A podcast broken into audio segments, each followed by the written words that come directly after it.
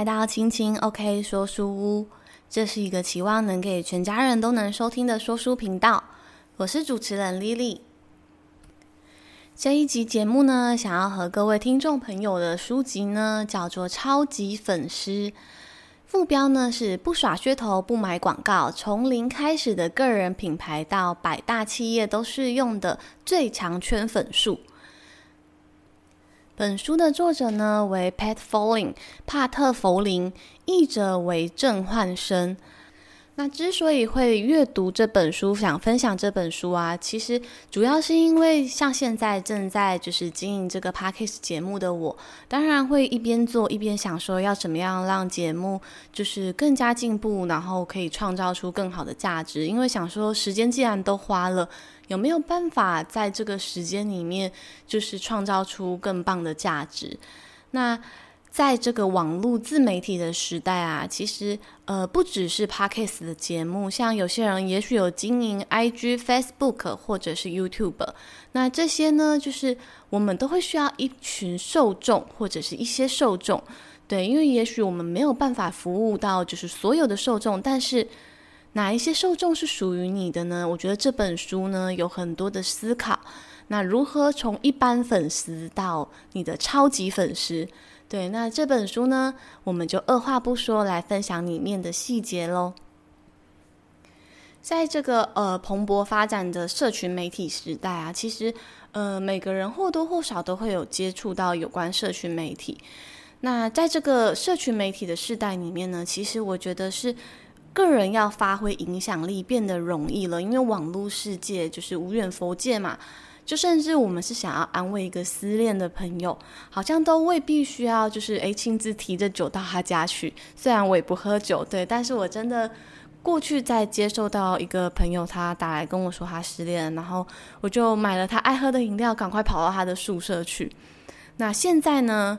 也许我们不用这么麻烦，因为现在我们可能一个住台北，一个住台南，相隔太远的话，该怎么办？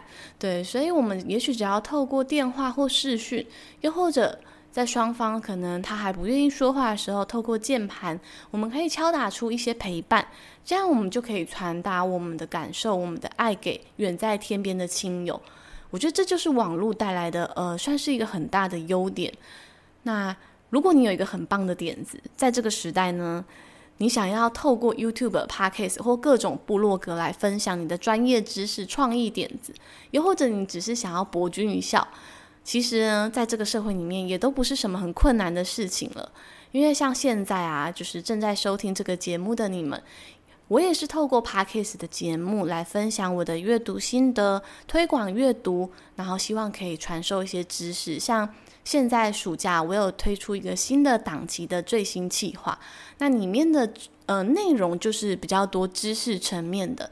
那如果有兴趣的人呢，也可以去收听我上一集第六十三集，那一集呢就有说明暑假特别节目的企划，对，包含了六大主题。那我觉得非常推荐给大朋友跟小朋友，尤其是家里有正在念小学的小朋友一起收听。那经营自媒体呢，到底还能带来什么呢？那我觉得对我而言呢，因为经营 Podcast 节目，它主要是透过声音这个媒介来传递。那我希望透过我的声音，也可以带给一些人温暖的陪伴。就好像我自己在煮饭，又或者是开车通勤的路上，我偶尔也会听一些 Podcast 节目。我觉得那就好像是一个朋友，在那一段时间。陪着我，对，我希望我自己的节目也可以给人这样的感觉。那我觉得这就是网络时代带来的魅力。那现在呢，因为有了网络，就是人们要成为网红、发挥影响力，这个门槛相对变得比以前低很多。而且我们有机会用这样的方式跟人创造更多连接，我觉得这是一个很棒的地方。就像，以前我在念国中开始吧，就是我一直对教育投入教育产业这件事情有一个热情跟憧憬，就是我会觉得啊，我好想要当老师哦。那这个过程中呢，其实也算是嗯，经过了我觉得算是挺多的自我了解跟挑战。那不过后来就是我拿到了合格教师证之后，就是在投入教育产业的这个故事呢，也有一些一波三折，在这边就先不细讲。但是最后呢，我还是决定，嗯，把自己安放在其他的职场跑道上。那在做出那样的选择之后呢，我曾经以为啊，我自己是不是就这样放弃了这个梦想？那我觉得好像就是被现实打败了。但是我好像内心还是一直有一个渴望在召唤我，就是好像那个初衷一直没有不见。所以后来呢，我又想说啊，那可不可以去图书馆里面当故事志工，讲故事给小朋友听？所以我后来又去参加了一个呃故事志工的培训，但是后来也没有机会，就是去到图书馆里面服务。对，因为我家附近的图书馆都没有缺儿。对，但后来呢，我就想到啊，那开始经营 Podcast 节目，我就可以用这个方法，就是说故事给小朋友听啊。那但是节目开始之后呢，说真的，有一段时间。有一点想抽离，就好像有点三分钟热度，好像节目经营不下去，对，然后就断断续续。但是我觉得，如果人的心中一直有想要寻找一个答案，或者是有一个初衷在召唤你的话，我觉得好像就像缘分，你最终都还是会走向那个方向，最终都还是会遇见那个你该遇见的人。所以呢，我也就是顺着我的直觉，又继续的走回了经营这个 podcast 节目。虽然一开始后来回来的时候会觉得说啊，没关系，反正我就是很随意、很自在的，就是用自己阅读的步调，然后分享自己阅读的心得。但是后来我开始，因为也是看到节目慢慢的有一些听众，那我就觉得说，那既然都已经要分享了，我就不能太自我，就是。我的说话方式可能语速要放慢，又或者是整理资料的重点要更让人有办法吸收。对，我觉得这也是在一边做一边学习的过程中有很多的反省。那也是很谢谢你们有给我这个机会。不过呢，最终就是还是很感恩，觉得自己很幸运可以透过 Parkes 节目来做有关教育产业的事情。对，那。嗯，不管你收听我的节目，你觉得这是一个怎么样的节目？也许你只是觉得闲暇之余听起来轻松有趣，但是呢，对我来讲呢，我觉得好像呢，就是我以另一个方式在做有关教育的事情，那我也觉得很开心。那如果你对于知识有一个渴望，对于教育也很有兴趣，那就是我觉得这个节目呢，希望不会辜负你们的期待。那很谢谢你正在收听我的节目。那不管是在过去还是在我刚刚的描述里面呢，其实我觉得，嗯，都是试着在与我的听众、我的粉丝互动。那就像这一本超级粉丝，它其实呢，就是给正在经营自媒体的人们一些启发。我觉得这些启发呢，未必是他告诉你该怎么做，有时候。我觉得透过阅读就只是促进思考，因为适合作者的或适合别人的未必会适合我们每个人。但是思考过后呢，我们也许未必当下会有答案，但未来有一天呢，这个答案也许就会自动找上门，也说不定。那经营节目呢，其实还有写部落格，其实我觉得当然就是会希望可以找到属于自己的受众，就是专属于你的粉丝。那我觉得这其实也很像作者在书中提到的一个道理，就是我们没有办法强迫自己去喜欢每个人，又或者是去迎合每个人。那这就像交朋友一样，我觉得它是很自然而然的事情，也很像人与人之间的缘分。所以呢，我觉得在节目上，又或者是在部落格文字里面呢，就是不用刻意的去讨好别人。那我觉得人跟人缘分其实不用太强求。所以呢，经营自媒体啊，不管你正在经营的是在 IG、Facebook、YouTube、Podcast，或者是部落格各种形式的自媒体，我认为作者他说的很对，就是想象你的受众就是你的朋友，你平常都会跟你的好朋友分享什么，就跟你的受众分享什么。比如说你喜欢什么啊？你最近做了什么啊？喜欢去吃哪家餐厅？他说就这样，很简单，不用一堆官腔的开场白。简单的破冰可以让我们很容易的跟我们的受众产生交集，但是呢，有一个大重点就是，我们一定要真心诚意的分享，就是不要为了想要讨别人喜欢，然后很虚伪，然后扭曲自己的价值观或个性，又或者是想要趁着就是现在呃最有热度的话题，但你可能根本就不了解。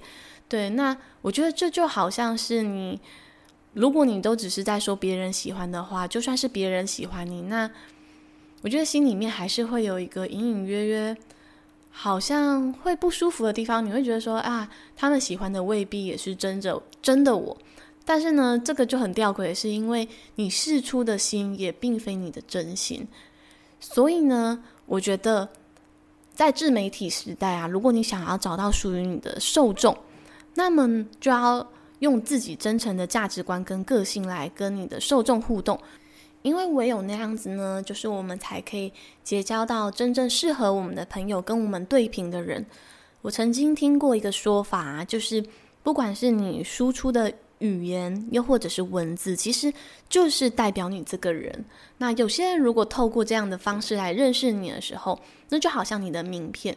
如果他没有办法在你的嗯、传达出的价值观，又或者是你的文字上找到共鸣的话，那他自然就是他也不会接近你。那我觉得你也不会吸引到那些不适合你的人来到你身边。那我觉得这也是是人生断舍离的一种方式，就是不用想说你要。拥有很强的，呃，怎么讲呢？就是有些人会把经营人脉定义成就是啊，我有好多的朋友。但是呢，我认为真正的人脉呢，是真心交流之下，那些真正愿意帮助你的人才是你的人脉。那讲回这边，就是作者说，把你的受众当成你的朋友来分享，你最近喜欢什么啊？吃了哪家餐厅？那。因为其实有时候啊，我会有点矛盾，说，诶，那我的听众会想要听吗？但是如果作者都这么说，那我也来试一试。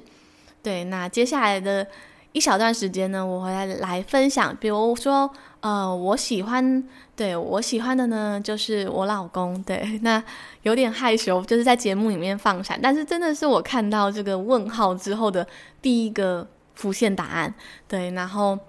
但我真的很喜欢我老公。对，那最近发生有趣的事情，就是跟家人一起去爸爸的西瓜田采西瓜。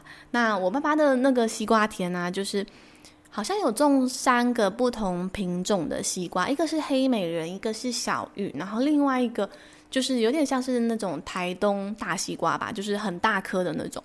然后重点是，我觉得超级好吃的，对。那个小玉西瓜切开啊，就是皮很薄，然后很甜。重点是我很少吃到小玉西瓜，就是会有那种台东大西瓜那种沙沙的口感。对，我觉得这是我今年吃到最好吃的西瓜，然后就觉得哇，爸爸好厉害。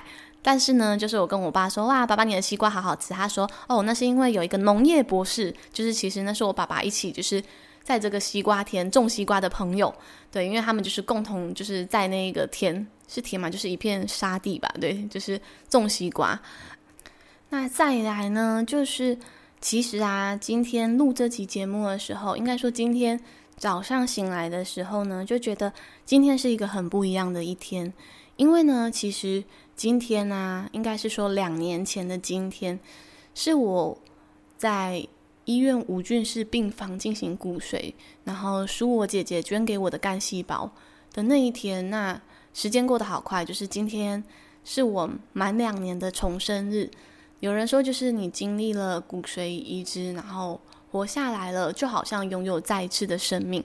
所以呢，他们就把那个日子称叫重生日，再一次的生日。当然，我觉得这个日子呢，对我来讲的意义，就是我觉得那是一个很值得感恩的里程碑，因为很开心自己活着，然后可以看到。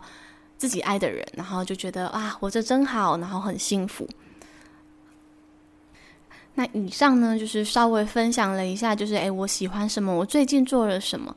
那不知道，就是听完上述的生活小事，你们有跟我更加的共鸣了吗？如果假设你心里面真的有一丝丝有一点的话，那么我觉得作者真的说对了。对，那。其实呢，我我也不知道这么做到底可不可以跟我的听众产生共鸣。但是呢，如果你觉得作者真的说对的话，你也可以留言告诉我说，诶，这样不错。对，但是呢，作者他就接着说，他说让受众跟你产生交集共鸣，不只是他们为了要追踪你的产品，那产品在这个节目上可能就是一集一集的节目嘛，而是愿意追踪你这个人，就是跟他们建立连接，在自媒体上面活出一个真人的样子，就是他们会知道，哎，在这个世界上有一个真真实实有血有肉的人存在。那因此呢，我想说，试一试作者的说法，就是我打算呢，就是从这集节目开始，之后的每一集 Podcast 节目，我都会用一小段时间来分享我当周一些我觉得比较有趣或值得一提的小事，跟各位听众朋友分享。那我觉得这有点像是实验本书吧，对。然后我也不知道长久以来会发生什么样的效果，但我想如果只是一两分钟的时间，应该无伤大雅，可以试一试。那如果你期待的话呢，也敬请期待。那接下来的一个重点呢，就是超粉怎么来？你的超级粉丝要怎么来呢？其实呢，作者说到的重点就是，当你啊做这件事情的时候，是真心想要跟人创造连接，或者是想要真心的去帮助他人。那虽然在这个自媒体时代里面，进入这个产业的门槛相对变低了，但是。其实竞争也很激烈，因为门槛变低了，大家要做这件事情都相对容易。那现在的人呢、对于知识，我觉得应该是，我觉得比从前好像更加的渴望，甚至有时候太过度了，会有一点知识焦虑。所以因此啊，我觉得也衍生出很多层出不穷、五花八门的各种选择。那人们对于娱娱乐的形态，也好像越来越多是。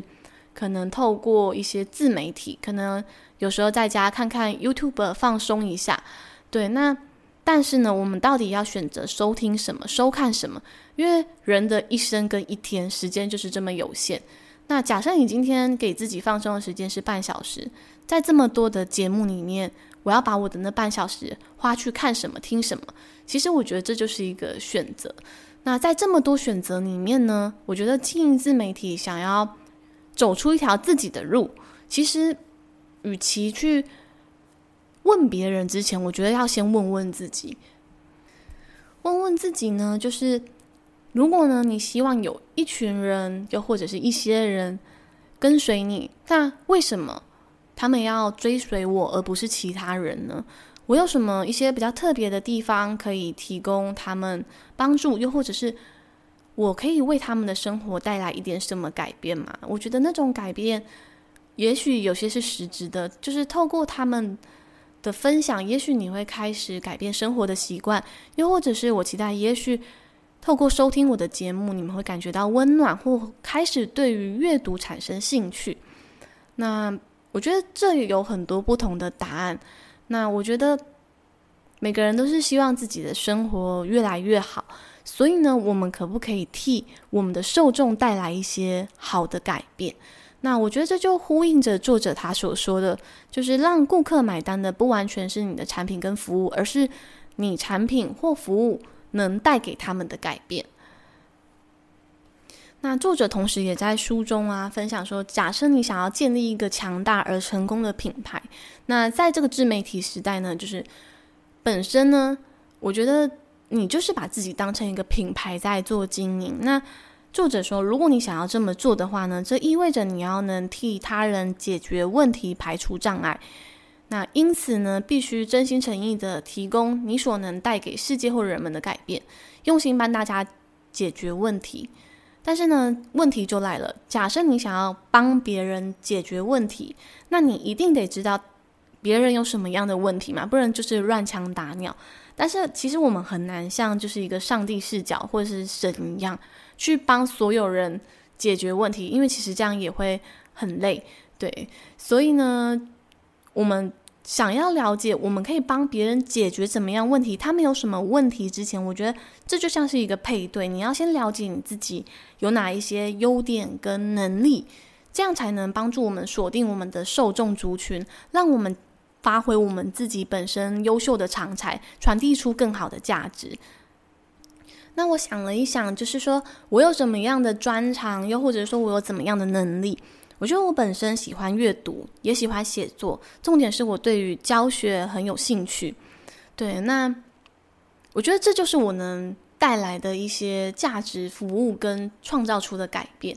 那作者还有提到，还有一个重点，就是我觉得这也是我在教学上里面，就是给自己一个很大的提醒，就是你一定要不偿失的提供帮助，就是你不可以好像就是偷偷藏步，对，就是你一定要让他们感觉到你真心诚意的想要传达出你的价值，就是像我在教学的时候啊，就是你。如果可以教出一个比你厉害的学生，那我觉得这真的就是你当老师成功的地方了。所以呢，真心诚意的教别人，然后分享你想分享的价值，我觉得真心可以换到更多的真心，说不定我觉得那也是有机会让你所互动的人成为自己生命中贵人的机会。那阅读这本书啊，就是虽然嗯、我看这本书其实看得比较快，对，但我觉得。我慢下来的部分，反而是我在思考我该怎么做。对，因为作者有很多抛砖引玉的论点，会让我去想说：诶，那我应该要如何经营我的 Podcast 节目？那让我的听众受益或创造出更多良性的互动。那我的目标呢，就是其实我希望可以让我的听众快速掌握出书籍的重点跟资讯。那又或者是说，你们收听完节目之后，会觉得诶，有一点好奇，有点兴趣，会想要主动去搜寻相关的资料。那么接下来嘞，要去哪里获得相关的资讯？就是也许是书籍的资资讯，又或者是部落格的资讯等等。所以呢，就是我给自己一个目标，就是希望之后呢，就是可以更怎么说，就是更可以在节目播出的时候，已经把部落格写好。对，那因为。有时候文字资讯，我觉得是一种辅助，所以像今天呢，其实我就是先写好我的部落格，然后才来录音。那在阅读这本书之后，其实也有很多的思考，就是我会在想，不同的嗯、资讯传递方式，能不能创造出不同的嗯、价值？因为每个人的习惯实在太不一样了。比如说，其实我之前一直有在犹豫要不要做电子报，对，那我。目前的规划呢，是我想了，我会做这件事情，只是说我开始做这件事情，我想把目标设定在二零二四年，就是我希望可以像是杂志一样，就是不用多一个月，可能一集电子报，那。里面呢，就是有我这个月看的书籍，然后书籍的心得或者是内容重点。那我希望也可以发挥我本身喜欢绘画或者是美术上面的天分，就是把它的页面设计得美美的，让人在阅读的过程中呢，可以有很好的阅读体验。那为什么会把它放在明年的目标？是因为我今年的目标就是刚刚有提到，我希望我可以在于部落格，就是阅读心得上面的写作更加的稳定。那。我觉得这就是这本书带给我很多嗯不同的启发，像是还有啊，就是嗯，因为 Podcast 啊，它本身应该是在就是 iPhone 手机收听是相对比较方便。那我就想到说，诶，如果有些听众想要留言，他们是不是其实不太方便留言，或者是留言起来很麻烦？所以呢，就是我后来想到，诶，现在的人应该大部分很多都有在使用 IG，所以呢。我也有创一个，就是青青 OK 说书屋的 IG，所以就是想说，假设如果你们有想要留言给我的话呢，也可以透过就是 IG 来留言给我，就是希望可以，就是当然也是希望可以收到你们的回馈，然后对你们来讲使用上也更加的方便。那关于就是青青 OK 说书屋，就是这个节目的 IG 连接，我会放在节目资讯栏。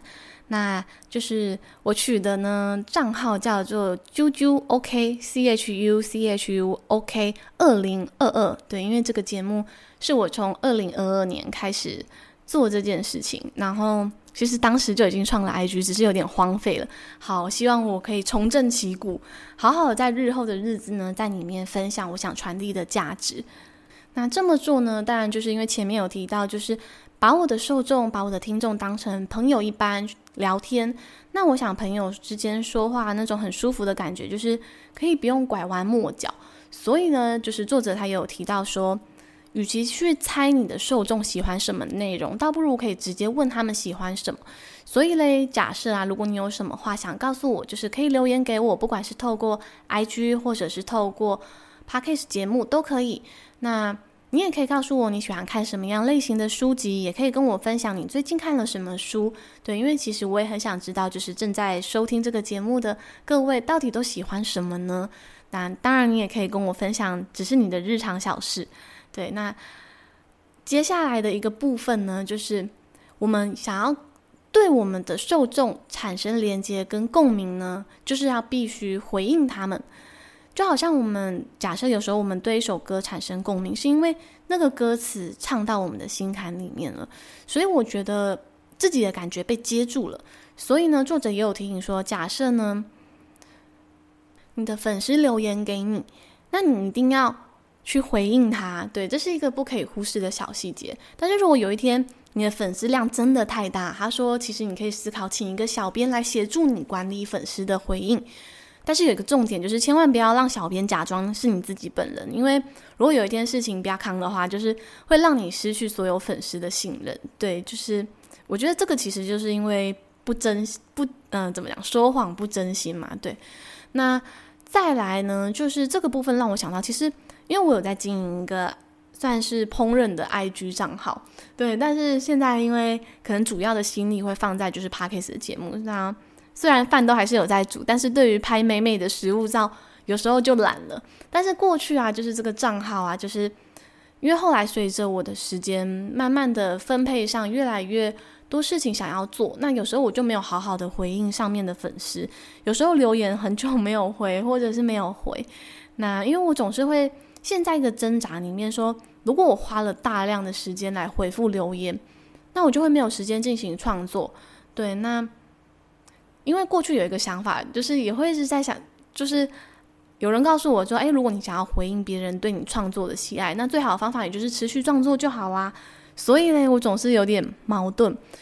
那在我选择没有去回应他们的时候，我会觉得很合理化说，啊，因为我把我的时间拿去创作，那这就是。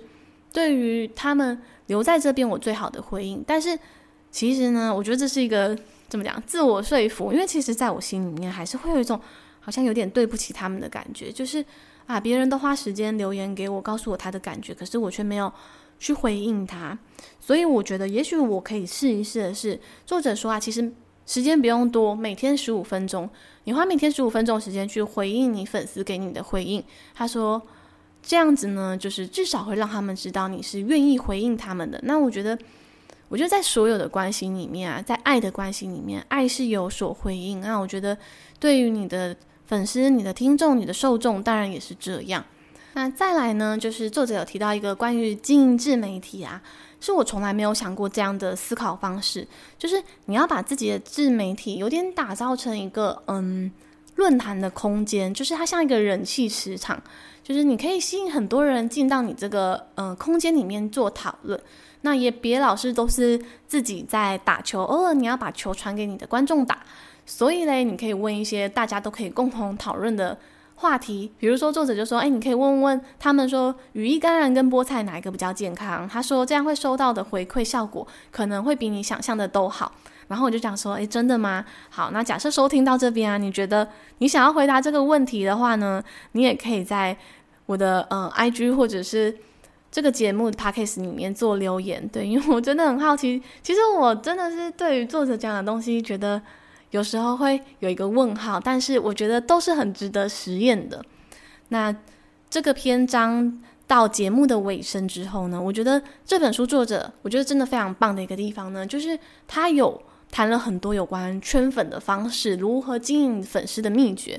但我觉得这本书最贴心，我觉得最棒的地方是，他没有在最后提到有关在这个自媒体时代下的道德跟自我保护议题。因为在这个自媒体时代下，我觉得经营自媒体是一个态度，就是你为人的态度，也许是真诚或者是真心，不说谎。那有时候一些错误的态度会让我们在里面犯下一些。错误，也许是道德上的问题，又或者是你可能会让自己深陷危险而不自知。那作者在书中分享到了很多，比如说有些人他们可能在呃节目上乱说话，或者是说出了一些不当言论，或者是他们实际上真的做错事情了，可是他们却不愿意道歉，甚至是把那些很有争议性的文章或节目直接删掉，他然后选择不去面对这件事情，就是有点像是逃避吧，对，逃避自己的责任。那又或者是说，作者有说，诶，有些人他在收获了名利之后，就忘记自己的初衷，他可能被利益蒙蔽了双眼，甚至有些人还会掉入，就是现在网络行销。尤其是我觉得现在网络行销好像蛮常在卖课程的。那作者说，很多人会掉入网络行销的黑暗面，就是满满脑子都是钱钱钱，只想卖东西。他们并不是想要透过呃那个课程或者是他们所贩售的商品，真的帮助到别人。那有一些人掉入的陷阱啊，可能是他的个人没有问题，但是呢，他因为选择的合作对象就是。不是很 OK，所以他的个人形象就受到了牵牵累，所以就是变成别人会对他产生一个不好的连接，那对他可能有一个不好的想象。那再来呢，就是我觉得这个不只是在经营自媒体，我觉得是在所有的事物上面，就是不管是你在跟人互动，或者是工作。就是有些人他们会不惜在做任何事情的时候把自己燃烧殆尽。就是我以前大学的时候就是这样，就是觉得这样子自己才叫很努力、很尽力。那不懂得拒绝，我觉得这个拒拒绝不懂的是拒绝，不只是人，有时候可能是对于事情，就是没有办法做出取舍。那因此呢，可能失去了身体跟生活的平衡。那节目的最后呢，就是想要提醒各位听众朋友啊，在网络这个时代里面啊，不管你有没有在经营自媒体，也许有时候你可能使用呃网络社群只是为了有趣好玩或记录自己的生活，但是在网络这个时代里面啊，就是有一些网络上的使用的确要注意自己的饮食。那既然会有宝贝的情人，就当然有恐怖的情人。所以为了要保护自己啊，对于在网络上，如果你要透露个人的隐私，一其实我是觉得有一些很隐私的东西，就干脆就是不要去讲。对，那这当然是对于自己的保护。那要注意恐怖粉丝的出没。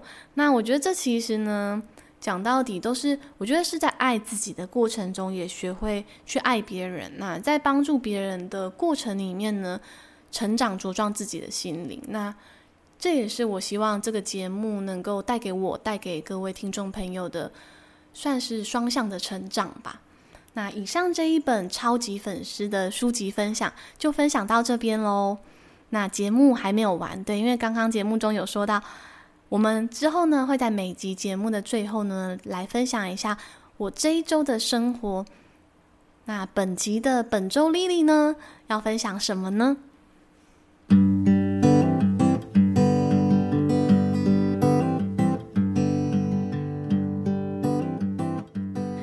这一期节目的本周丽丽呢，想要跟大家分享的是，今天呢我刚满两岁，没有啦，是因为这是我重生日的第二年。那当初啊，医生有跟我说，假设啊，在这两年的时间过去，我都没有复发，然后状况也都稳定控制下来的话呢，其实呢，我这个罕见疾病就会稳定很多。那我想要来念一下我当初就是在两年前住院的那一天的日记，对，好好有点私密，对，但是我觉得透过回顾过去自己走路的历程，真的是会很感谢，不管是发生的事，陪在身边的人，对，好，那不多说了。二零二一年六月二十三日，天气雨，心情笑脸。好，今天是住院的第一天，也算是终于顺利住院了。之前因为疫情影响住院，前日才被通知开刀要延期了。对于这次骨髓移植之旅，真是有点期待又害怕受伤害。不过我们都相信会好好的，会变健康的。这次住院还好，老公请了长假照顾我，陪伴我。我真是个幸运又幸福的女人。今天的下午，老公就请了假陪我，并等待准备入院。我们在家吃了新开幕的民主路鸡腿便当，睡了午觉，在我们舒适的双人床睡得饱饱的。接着和家里的每个地方说了再见，房间再见，小美人鱼卡片再见，我喜欢的厨房再见，仙人掌们再见，都会再见的。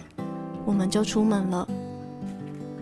我们在车上听了许多的情歌，也似乎说不完我们想说的“我爱你”。回到了，回到了北投，我可爱的家乡。太久没回来了，我很开心。入院前还能回来走走。我们吃了美式都没开的饭卷。你说，因为他知道我要回来吃，就开门了。本来想去书店选购两本封膜的书，好可以带进隔离病房。结果书店竟然五点半就打烊了，于是我们就跑去小七买了一本看起来也很好的看的书。明天我要和昨天的你约会，我要加油。等进了隔离病房，也有了期待的事。我说，我想和今天的你、明天的你、大后天的你约会。晚安，爱你。一如既往的感谢你收听我的节目。如果喜欢我的频道呢，也请帮我追踪或分享给你的亲朋好友。那我们就下回阅读时光见喽，拜拜。